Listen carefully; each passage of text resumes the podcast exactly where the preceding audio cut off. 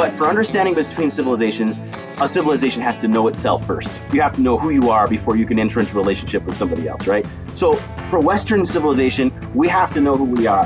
And one of the important, not the only, but one of the important ingredients of Western civilization is Christian culture. Join the best in the movement. It's conservative conversations with ISI, educating for liberty since 1953. Welcome back. You're listening to Conservative Conversations with Marlo Slayback and Tom Saruf. Today's guest is Dr. Joseph Stuart, who is the chair of the History Department at the University of Mary in North Dakota. He teaches courses in history and in the Catholic Studies program, which he helped create at UMary. He received his BA in Humanities and Catholic Culture at Franciscan University before going overseas to pursue graduate studies in modern intellectual history at the University of Edinburgh. He is the author of a number of books, including Rethinking the Enlightenment, Faith in the Age of Reason, The Church in the Age of Reformations, which was co authored with his wife, Barbara Stuart, and Christopher Dawson, A Cultural Mind in the Age of the Great War. He is also the faculty advisor and visionary behind one of ISI's newest campus societies, the Dawson Society, named after Christopher Dawson, whom we will be talking about today. Welcome to the podcast, Dr. Stuart. Thank you. Thank you so much for having me today. Before we get started with our interview, I'd like to thank you for listening to Conservative Conversations. This podcast is a production of the Intercollegiate Studies Institute. Our mission at ISI is to educate for liberty. If you would like to help us in pursuing that mission, please rate and review this podcast on Apple Podcasts to help us reach more listeners like yourself. So, Dr. Stuart, great to be with you. And great to have you with us. Can we start by having you tell us your background to begin to hone in on Dawson? How and why you came to dedicate yourself to studying his work, his thought, and his life. Yeah, so I grew up in rural Michigan. Happened to grow up not far, just 20 miles or so from the Russell Kirk Center for Cultural Renewal in Mecosta, Michigan. And uh, so I met Annette Kirk when I was just in the finishing my university experience at Steubenville, where I first was educated in the thought of Christopher Dawson. And Annette at the Kirk Center opened up a possibility of, of studying Dawson after I graduated, and that's now just over 20 years ago. And so I kind of consider that like the beginning of my researches and work that then led me abroad into archives in England and America, and just a, a great adventure. Or you you were at Steubenville. We, there was an event a few weeks ago that a few ISI staff members were at, but I'm also in Pittsburgh, so Steubenville is an interesting place because when I was you know, growing up in Pittsburgh, I was surrounded by so many brilliant Catholic minds. And Steubenville, you know, is maybe 45 minutes away. And it wasn't until I left that I realized just how, you know, how much of a gem those two places were for Catholic education specifically. And I meet so many people who, you know, had did their graduate education, including one of our fellow colleagues at Steubenville. So uh, happy to hear that you were in that area and have experienced it as well. So if you could, you know, give us a bird's eye view of Christopher Dawson and his life and his main thesis, and, and points of emphasis in his writing, and perhaps giving us a context as well into the the age that he was writing in. Sure. Yeah. So Christopher Dawson, uh, 1889 to 1970, he was uh, an independent scholar, uh, English scholar, historian of culture, and he wrote over 20 books and a couple not- notable uh, achievements were his Gifford lectures that he gave at the University of Edinburgh on sort of a world famous lecture series on religion in the late 1940s. He was elected to the British Academy and he uh, ended his career as professor of Catholic Studies at Harvard University. So it's a little bit about him. He's, his context is two, two major pieces of context that I want to mention here. One is the post-war, as in post-Great War generation, right? So he's maturing intellectually in the 1920s and 30s and responding to the new kind of crisis that's emerging out of the First World War in European identity. And he's responding to it as through his bedrock theological and philosophical principles as a as a Catholic scholar and, and convert from high Anglicanism. But he's doing that by engaging with the modern social sciences, not just history, but also anthropology and sociology and comparative religion. And this was a really unusual move in the sort of second context that Dawson was part of, which was sort of the, the, the Catholic intellectual world in England. So figures like G.K. Chesterton and Graham Greene and other people like that, who are kind of well known in, in literary and others in theological circles, Dawson was one who was in the historical and, and social science circles. So that really provided an opportunity for him to, to represent a, an important moment, I think, in the development of the Catholic intellectual tradition by relating the social sciences through the concept of culture, which we can talk more about in a little bit. But the concept of culture, relating that to the Catholic intellectual and, and conservative traditions. That makes a lot of sense. And maybe we could hone in right away on what culture is. If culture is maybe the at the center of what Dawson was of Dawson's intellectual projects, what is culture? How would he define or conceptualize what culture is and what its kind of constituent constitutive elements are? Yeah. Well, so first of all, the context again. The Great War was a time of like the crisis of culture, right? So you have the the sort of the uh, the shell shock of the First World War leads into a kind of a culture shock afterward. And so in the early 1920s was a really fruitful time for thinking about culture because there were two major traditions of, of thinking about culture that were kind of coming together. One was back to the classical world, culture as in like cultivation of, you know, in the agriculture and cultivation of the mind through somebody like Joseph Pieper, later representative of that way of thinking about culture. You know, truth, beauty, and goodness are really important and really matter. Okay. So that was one deep tradition of the idea of culture. But the other one was rising up at the time of Edward Tylor in the 1870s in his book Primitive Culture, and is the anthropological conception of culture. So, culture as a common way of life, right?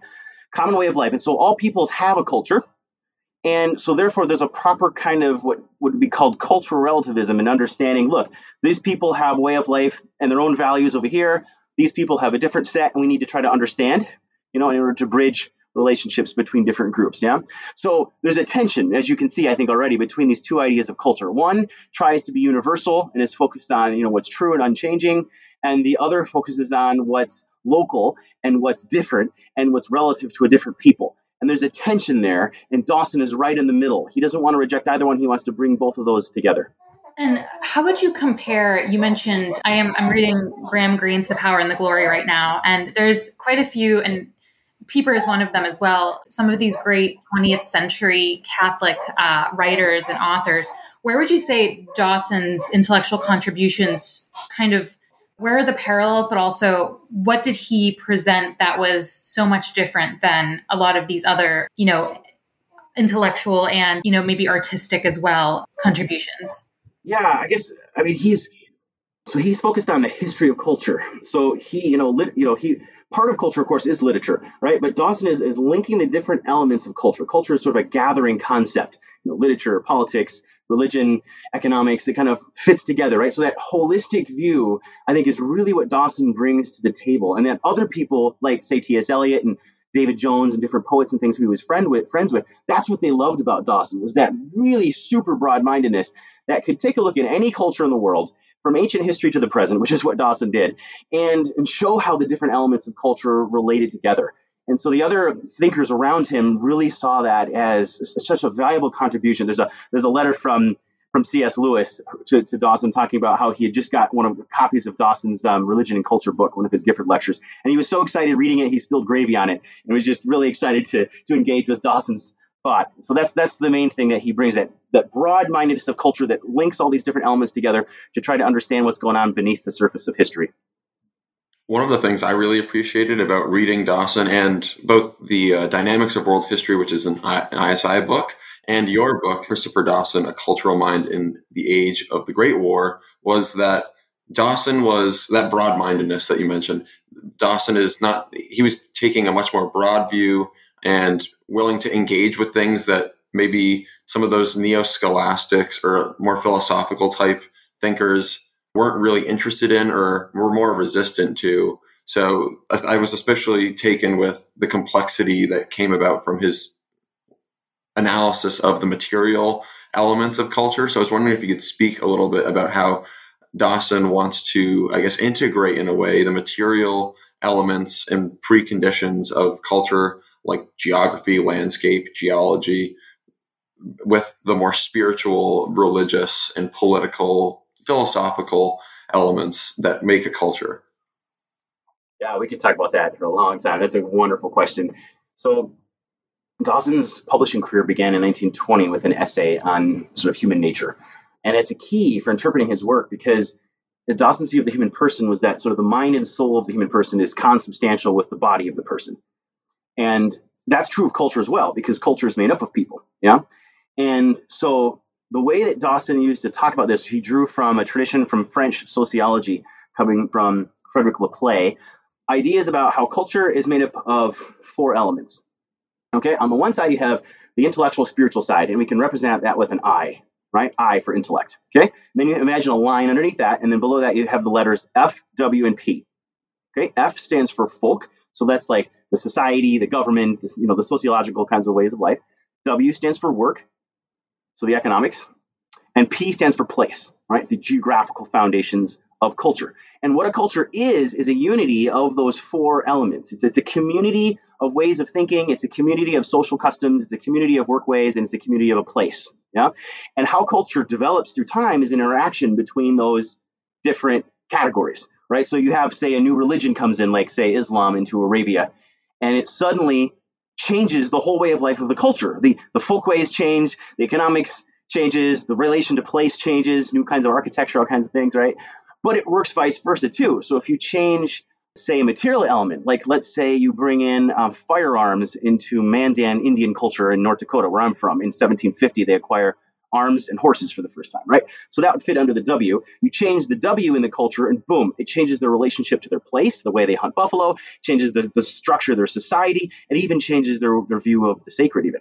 So a culture is a dynamism between these different elements, but there's another layer to the dynamism, which is the relationship between a culture and another culture. So you can have influences from either one of those elements. Either a culture moves or you get a new idea comes in from another culture. And so that is what propels history. That's like the dynamics of history right there. That's how it works is humans sort of developing in relation to their environment and in relation to each other. So what would just zooming in a little bit and putting these ideas into practice, what do you think Dawson would say about American culture, I guess you'd call it today? Because I mean his his his work on culture is, I mean, his view is that religion is central to the def- definition of any culture. And we kind of live in a post Christian era, right? So I'm, I'm, curious what he would look at specifically, what, maybe let's generalize and say Western and then zoom in a little bit to America itself. What would he say about kind of some of the trends away from, you know, organized religion,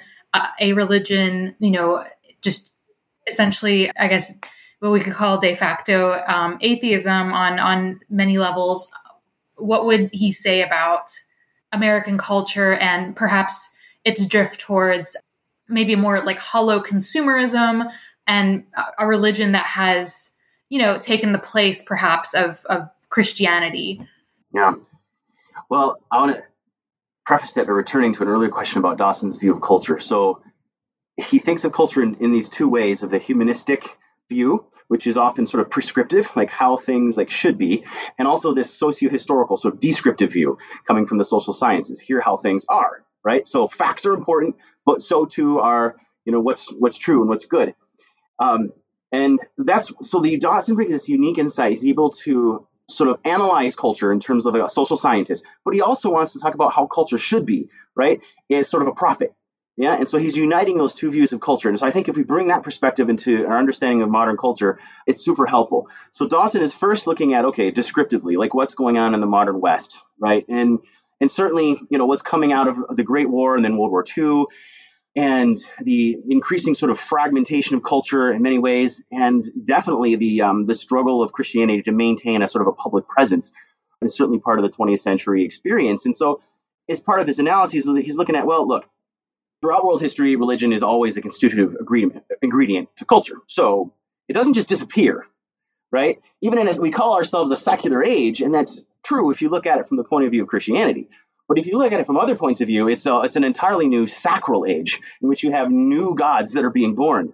And so Dawson says that the religious sort of instinct of the human person can sort of be disguised underneath kind of philosophical forms or political forms and what's we call it secularization, but what's actually going on is sort of this birth of new deities. And this was especially startling in the 1920s with figures like Mussolini and Lenin and Hitler and the gods of class and state and race, for which people were willing to kill just like with the ancient Aztecs gods and other ancient gods, people are willing to kill for them.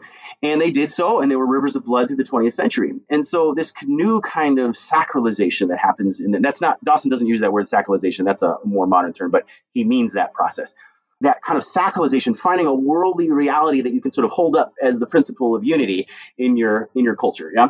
So with that sort of large sort of like comparative religion background, then Dawson zooms in and looks at okay, what are the things happening in in Western culture? And, and the first major distinction he makes is between sort of the continental Europe and then the English speaking world, because on the continent you have these ideologies that I just mentioned a minute ago, right? But in the English speaking world, thanks be to God, we, we didn't have any one of those specifically. But we have tendencies toward this kind of totalitarianism as well. They just they take on different different forms, more subtle forms that aren't always in terms of politics. Sometimes they're in terms of sort of just otherworldly realities like consumerism and and these sorts of things.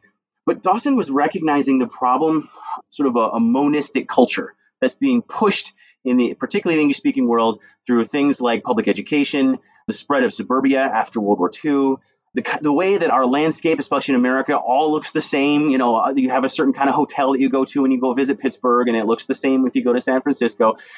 Not that that's intrinsically bad, but it's indicative of a kind of monistic culture that's that's out there that's sort of leveling down human existence and eliminating a certain kind of spiritual freedom. And so Dawson saw that as a as an alarm bell, and he especially honed in on this this problem of education and the hope that he saw, especially in the United States, of course, was our strong tradition of, of independent education and thinking through Christian private schools or other religion private schools, you know, organizations like ISI and who keep alive that, that tradition.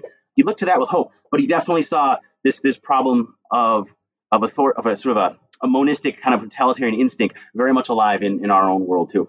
I want to return to some of those what we call, I guess we call them political religions or some of this 20th century totalitarian ideologies. But while we're on the subject of education, I know that Dawson cared a lot in his life, especially I think more towards the end of his life about education and pedagogy and teaching. So I'm wondering, I guess he's such maybe an underrated figure or a figure that's being rediscovered in some ways. I know some of his books are being reprinted. Obviously, you've now dedicated a whole work to his thought. So, uh, what are some of the things that are practices, habits of mind that Dawson was interested in or wanted or thought would be very important for people to learn and to cultivate in their own personal lives to, as you say, I guess, to maintain that sense and spirit and tradition of independence that we have in America? Well, he talked about his great book, Crisis of Western Education. I mean, he talks about the just the rich inheritance that we all have, but are so ignorant of. We just walk through our day, we go shopping, we do this and this, you know, completely oblivious to this, you know, hundreds of years of just incredible richness that lies behind us. And the, the need that we have through our educational endeavors to become familiar with that inheritance, which is free for anybody who wants to engage with it. So in order for there to be peace in the world, there has to be understanding between different civilizations. But for understanding between civilizations, a civilization has to know itself first. You have to know who you are before you can enter into a relationship with somebody else, right? So for Western civilization, we have to know who we are. And one of the important, not the only, but one of the important ingredients of Western civilization is Christian culture.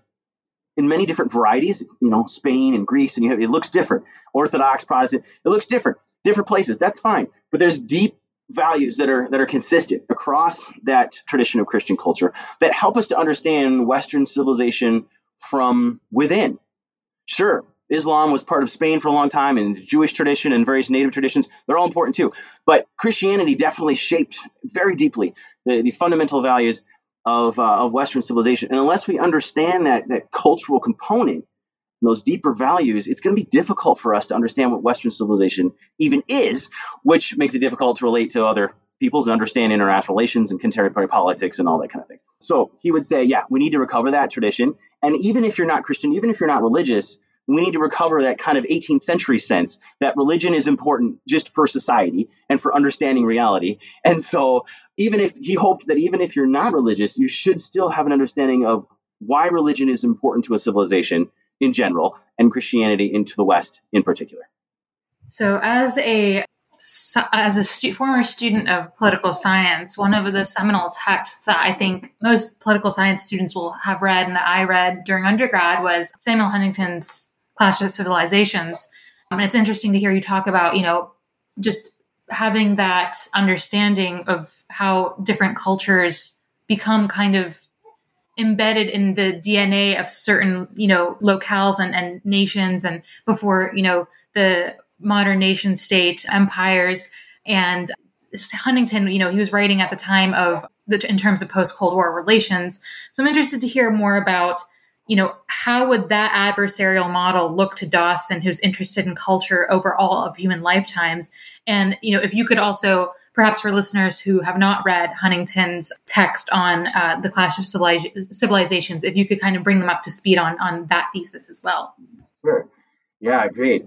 Well, first of all, I think so. Dawson was always nervous about simplification, right? Simplification. So it's where you take sort of one insight, and then we want to use that to try to explain everything. And this is a constant thing people do. You know, in in sociology, Emile Durkheim did it by reducing religion to kind of society, and Marx did it in terms of economics and class. So Dawson is really uh, sort of uh, in tune to that problem in modern thought, and it seems to me that Huntington is sort of a, an example of this problem of, of simplification, because you know, first two two things. First of all, a civilization is like a super culture.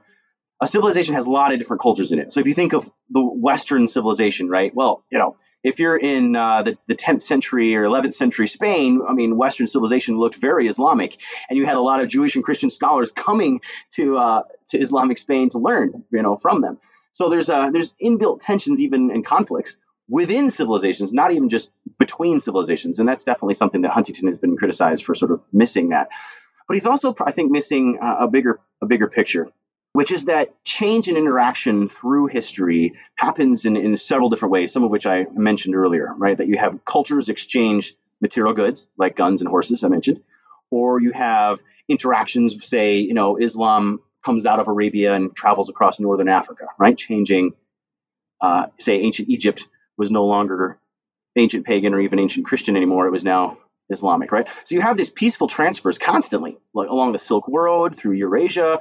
You have constant peaceful interaction through trade and through ideas and all kinds of things that are not rooted fundamentally in, in conflict. And so Huntington is trying to say, look, that you know, in the in the post Cold War world, you know, the, the main conflicts are going to be now between civilizations. And you have, you know, Hindu civilization and Western civilization Sure, I mean that's part of it. Yeah, I mean we can see those conflicts all the time right now in the in the war in Ukraine. We can see that that conflict between civilizations happening, but it's it's too much of a simplification. An alternative concept maybe is helpful is one that was actually created by the uh, a previous president of Iran, Ayatollah Khatami, who this idea of the dialogue of civilizations concept. He gave a, a speech in 2000 for, on, to the UN about this idea. And interestingly, there's actually been an article published on Khatami and Dawson, sort of comparing their two visions of international relations by a gentleman named Stephen Carter for the journal Islam and Christian Muslim Relations back in 2007. And so this this model, you know, is idea that look, there's possibility of peaceful learning from civilizations like Western classical music being super popular in China right now, right? There's a, there's a peaceful cultural transfer there that helps um, bridge mutual misunderstandings that often happen. So yeah, conflict's a part of history, but that's not the only story. There's a lot more to it than that. And understanding the parts of civilizations as cultures and understanding how they've interacted with each other uh, in really creative and fruitful ways through the past. As a follow up to that, it sounds to use Dawson's terminology, that would be like a uh, socio historical analysis of how things work, the dynamics of cultural exchange. I guess in today's phraseology, we use cultural appropriation, but I remember when I, even just when I was in high school, like seven or eight years ago, it was, oh, I forget, now I'm forgetting the term, but it was understood that cultural change can be a dynamic force that's part of the progress understood properly that things are getting better, things are improving, things are changing, complexifying, becoming dynamic. This is like an age of exploration, for instance. Yeah. Oh, cultural diffusion. That was the term. Cultural diffusion, yeah, or acculturation, maybe another another word there too. But yeah, cultural diffusion, yeah. Yeah, but in terms of the sort of that normative element, or the descriptive, or the sorry, the prescriptive elements of Dawson's thought, how would Dawson, I guess, maintain this sort of complex and rich, really rich, I think, maybe you call it, I think, a cultural relativism, but an appreciation of different cultures, the way they interact and learn from each other without collapsing into just outright moral and cultural relativism in a way that we can't we have to abandon all judgment. Yeah right. No that's that's a great question. So dawson was really worried when he was in america so, visiting different catholic universities in particular he saw like the neo-scholasticism which was very kind of universalistic. And he thought that and partly in reaction to that cultural relativism trend that was happening at the time. And he was really worried that Catholics who would get so used to that kind of universalist thinking would be kind of t- totally naive and unprepared to deal with that kind of cultural relativistic worldview. And indeed, Dawson was very correct in, in being worried about that because by the 1960s and 70s, a lot of those Catholic scholars were, you know, leaving the leaving the faith or leaving the religious orders and all kinds of things.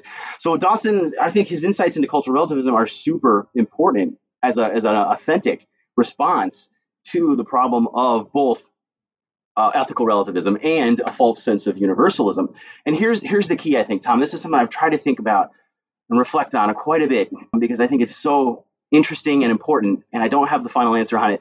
But my my insight is actually coming from poetry here. All right, so if you are, you know, the the, the world is contained in a grain of sand. In other words, a little particular cultural artifact can reveal something that's deep and universally true. So there's a connection between like the ontological basis of reality, like the, the deepest sense of reality that can be seen from any different culture. So whether you're in China or Japan, if you're looking for the truth, you can peer through your own cultural artifacts. Sure, there's lots of dust there and distractions and you know, but you can peer through it and find a deeper truth that's able to connect with people in different cultures on the other side of the world who also are trying to peer through their cultures at that deeper sense of reality. Music is one place, uh, like that great film, The Mission, right? And then playing the music, and the native population becomes entranced in, in the, the, beauty of the Western music and is attracted to it. Or uh, mathematics, the, certain elements of the scientific method and things, art. There's there's deeper principles, like say the image of Our Lady of Guadalupe, that's transcending cultures in, in, this amazing kind of way through human reason. We would say maybe from like the Thomistic tradition, you'd say like the, the, the universals, you know, goodness, truth, and beauty. You're peering at those universals, but you're doing it through the different cultural traditions. And deep down in that sense of being is where the reconciliation is, I think.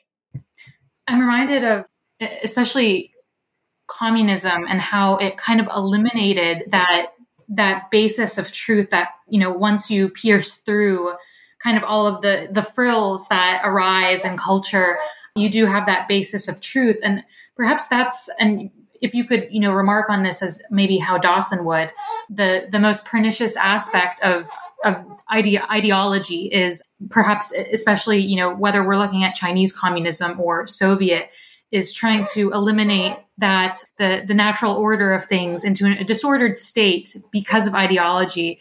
And you know especially with we have uh, I've been viewing a lot of political ads by no by no choice of my own, just by you know watching television or YouTube.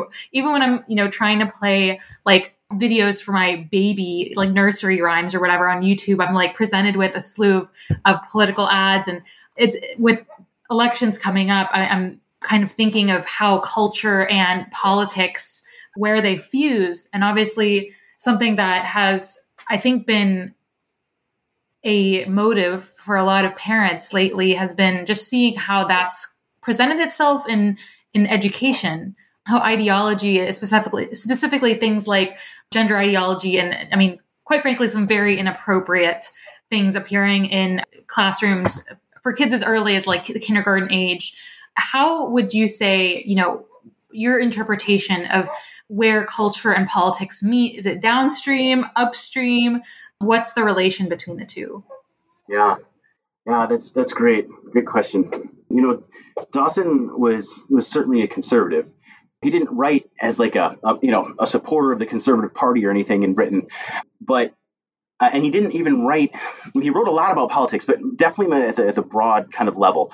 So he wrote several books on it, and um, but I found actually in my research, I found a, a, manuscript, a handwritten manuscript of Dawson's from 1932 called Conservatism. So actually, I was extremely excited to find that in the archives in uh, the University of St. Thomas in Minnesota, and uh, got it published in Political Science Reviewer back in 2010. It's a wonderful essay. And I was reviewing it, preparing for uh, for talking with you guys today, and and I, I was struck by how Dawson, you know, thinks of conservatism as a way of going about politics that recognizes this sort of organic nature of society. So this is in in response to what you were saying about ideologies, kind of like kind of trying to level the playing field in a way, um, and an ideological construction of reality.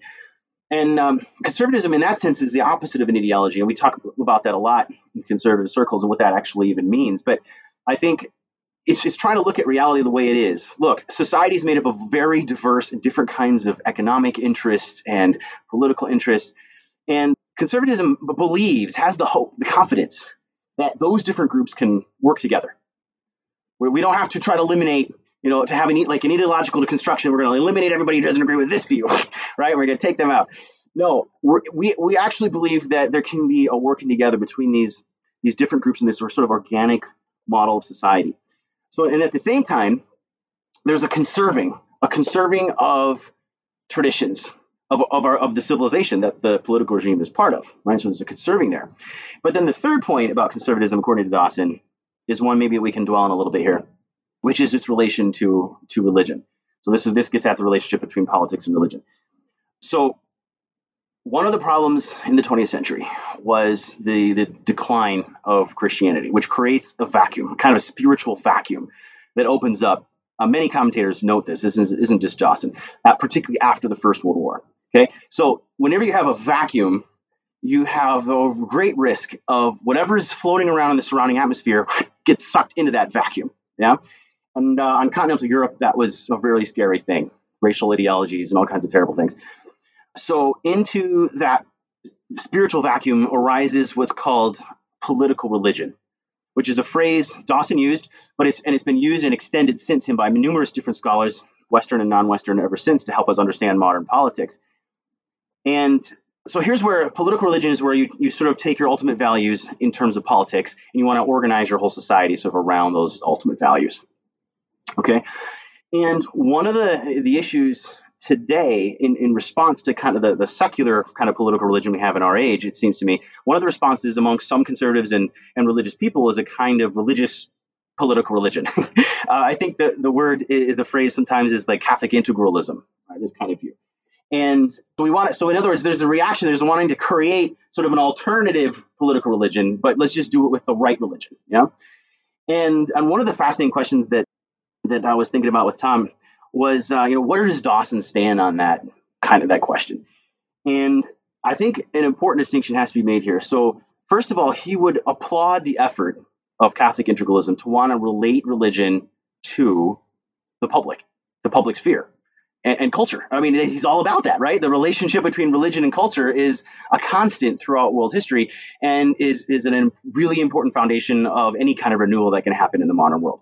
However, the relationship between religion and culture is different than the relationship between church and state. Okay? There's a distinction there. Here is where he would, I think, very much disagree with the, the Catholic kind of integralist um, position. So here's what here's what Dawson wrote in his uh, book Religion in the Modern State. Quote, political religion is an offense alike to religion and to politics. It takes from Caesar what belongs to him of right and fills the temple with the noise and dust of the marketplace. The only really and specifically Christian politics are the politics of the world to come, and they transform social life not by competing with secular politics on their own ground, but by altering the focus of human thought and opening the closed house of secular culture to the free light and air of a larger and more real world. 1935. That I think would be fundamental to Dawson's approach. So he is a conservative of the kind who uh, integrates this deep tradition of the, li- the liberal tradition of individual freedom and free politics, educating for liberty. I mean, that liberty, especially as World War II comes on, Dawson is writing more about the importance of individual liberty by the 1940s uh, integrating that into his like conservative values, but also this kind of like liberal tradition values of the importance of individual freedom. Right? He's really into working to integrate those things. You know, give unto Caesar what is Caesar's and unto God what is God's. That in, the essential distinction between church and state is is super important. And so that means that opens up a space and a freedom, right? Because that's the space of culture in particular, is between church and state. Neither church nor state should control it. It has its own values, its own dynamics. There's a proper freedom in the sphere of culture. Naturally, both state and church influence it, but it's the role of intellectuals and of institutions like ISI and universities and cultural institutions to maintain that like public sphere, that cultural uh, sphere and not sort of just automatically say, oh, well, we just need to get reinforcements from the church or the state to, you know, buckle this whole thing up together. Well, no, that's like that, that's like letting go of our of our of our duties. This maybe is will be the last question as we're this will be pretty, probably a good place to end off on. But in your chapter on the containment of politics, you said that Dawson wanted to protect the claims of culture against the claims of politics. And I think this is you were sort of alluding to this, and so I wanted to probe this a bit deeper. Is with I guess between seeing culture as being I guess in between politics and the state, what I guess how does that I'm think one of the things I'm thinking about is sort of Leo Strauss's problem of modernity as being the theological political problem is that we've ruptured church and state, and so now a very I guess natural response by religious people, fervent religious people, is to just put them back together: Christian nationalism, Catholic integralism, whatever you'd like to call that. But it sounds like, given the state of things that we are in, now that we are in the theological political problem, now that we are in modernity, there's no escaping. So even it won't even be enough to just fuse those back together again because it's I guess it's just functioning like you said as a religious political religion as opposed to a secular quote unquote secular political religion religion like fascism or Nazism or communism. But I guess in a healthy society in a healthy polity, how what does that look like in between the interaction between those three and where we I guess where would Dawson point to in history in in our past in our traditions of where that has worked and been uh, could be a source of inspiration again. Great, great. Let me give you two negative examples and two positive examples. All right, so two negative examples of this like fusion of, of church and state gone wrong. All right, first, Byzantine Empire and the, sort of the Orthodox church being fused with the state, Caesaropapism. Dawson points out that that sort of rigid structure led to two major problems. One, the rise of Islam, which was a direct reaction against that in many ways. And then the split from Western Christianity, right? So disaster there. The other disaster was in the early modern period when you have like things like Puritanism in New England, and then you have like the, the Catholic and Protestant monarchies that were absolutist in Europe and sort of trying to control religion. Well, this created this huge levels of reservoirs of resentment beneath the surface because you can't force people's souls. And so that explodes in the secularism of the 18th century and modern modern history. I mean, Dawson lays a lot of blame for the secular world on Christians. The way that we have related to politics has been, so problematic over the last couple hundred years that uh, that's the part of the problem of the secular modern world. Okay, so those are two negative examples. Two positive examples. Dawson points also to the 18th century, to the English speaking world. And in, instead of having that sort of absolutist model, you have a cultural model. Okay, so what I mean is that you have writers, English writers, Dr. Johnson and uh, so many other the great figures of the of the 18th century, from Burke to, to, and everybody else, who are writing and trying to influence the wider culture of Britain. Right, so the French had Voltaire, but the and the English didn't have Voltaire. Thankfully, they had other they had counter Voltaires, and so what that meant is that actually during the course of the 18th century, British society became more religious rather than less religious. Right, it was a renewal. It was a renewal, partly with the help of the, the Methodist movement, but all these the great tradition of English writing is what helped preserve English culture from the horrors of French revolutions and radical atheism and secularism on the continent, right? So that's a that's a cultural based model, not a let's bring church and state model together. That's a cultural based model that Dawson points to. And then the sec- second positive example I'll just I'll give you is not from Dawson's, from my other work, which has been recently on the history of the pro life movement and seeing how okay even opponents of the pro life movement recognize it's one of the most successful and powerful political movements of the late 20th century. How did that happen? Well, it was started by Catholics, but Catholics quickly realized that they needed to engage with other denominations and make it not just a Christian, but a broad based American rights based movement, drawing interestingly from the liberal tradition, actually, of individual human rights to create the pro life movement in the 1960s. So there you have church being very active. Like the, the like it was the Catholic bishops that started, you know, some of the, the main pro-life organizations, but they turned it over to the lay laity and even non-Catholic leadership to, because they wanted it to go out, like laity are supposed to do, into the cultural sphere and affect the wider world, which it has done profoundly. Uh, there's a lot of work to do yet, but profoundly affected uh, the the wider world. So that again is this cultural based model rather than trying to directly seize the reins of power, sort of indirectly influencing the reins of power through different you know nominations to the Supreme Court and blah blah blah. You know, but over time, right? Over time. So that's what I, I give you. Well, unfortunately, we are out of time, Dr. Stuart, but thank you so much for coming on the, the podcast and, I mean, teaching me a lot about Christopher Dawson and our viewers, as, or our listeners rather, as well. And if people want to follow more of your work and read you or maybe social media, where can they find you? Sure. Yeah. So just uh, my website at the University of Mary, uh, the history program lists a lot of my books. They're also available on, on Amazon and, and the different publishers, Sophia Press and Catholic University of America Press and and then I have YouTube videos that I have on Christopher Dawson and also on my other area, which is interested in the Enlightenment and the Catholic Enlightenment and all these sorts of things. Those are YouTube videos available online. Excellent. Well, thank you so much again, Dr. Stuart, and thank you for listening to Conservative Conversations with ISI. If you have enjoyed this podcast, please feel free to head over to isi.org slash resources to see all that we offer our members, including the Intercollegiate Review, select modern age articles, ISI books, and of course this podcast. Thanks again for listening. Don't forget to rate and review, and we will see you next time on Conservative Conversations with ISI.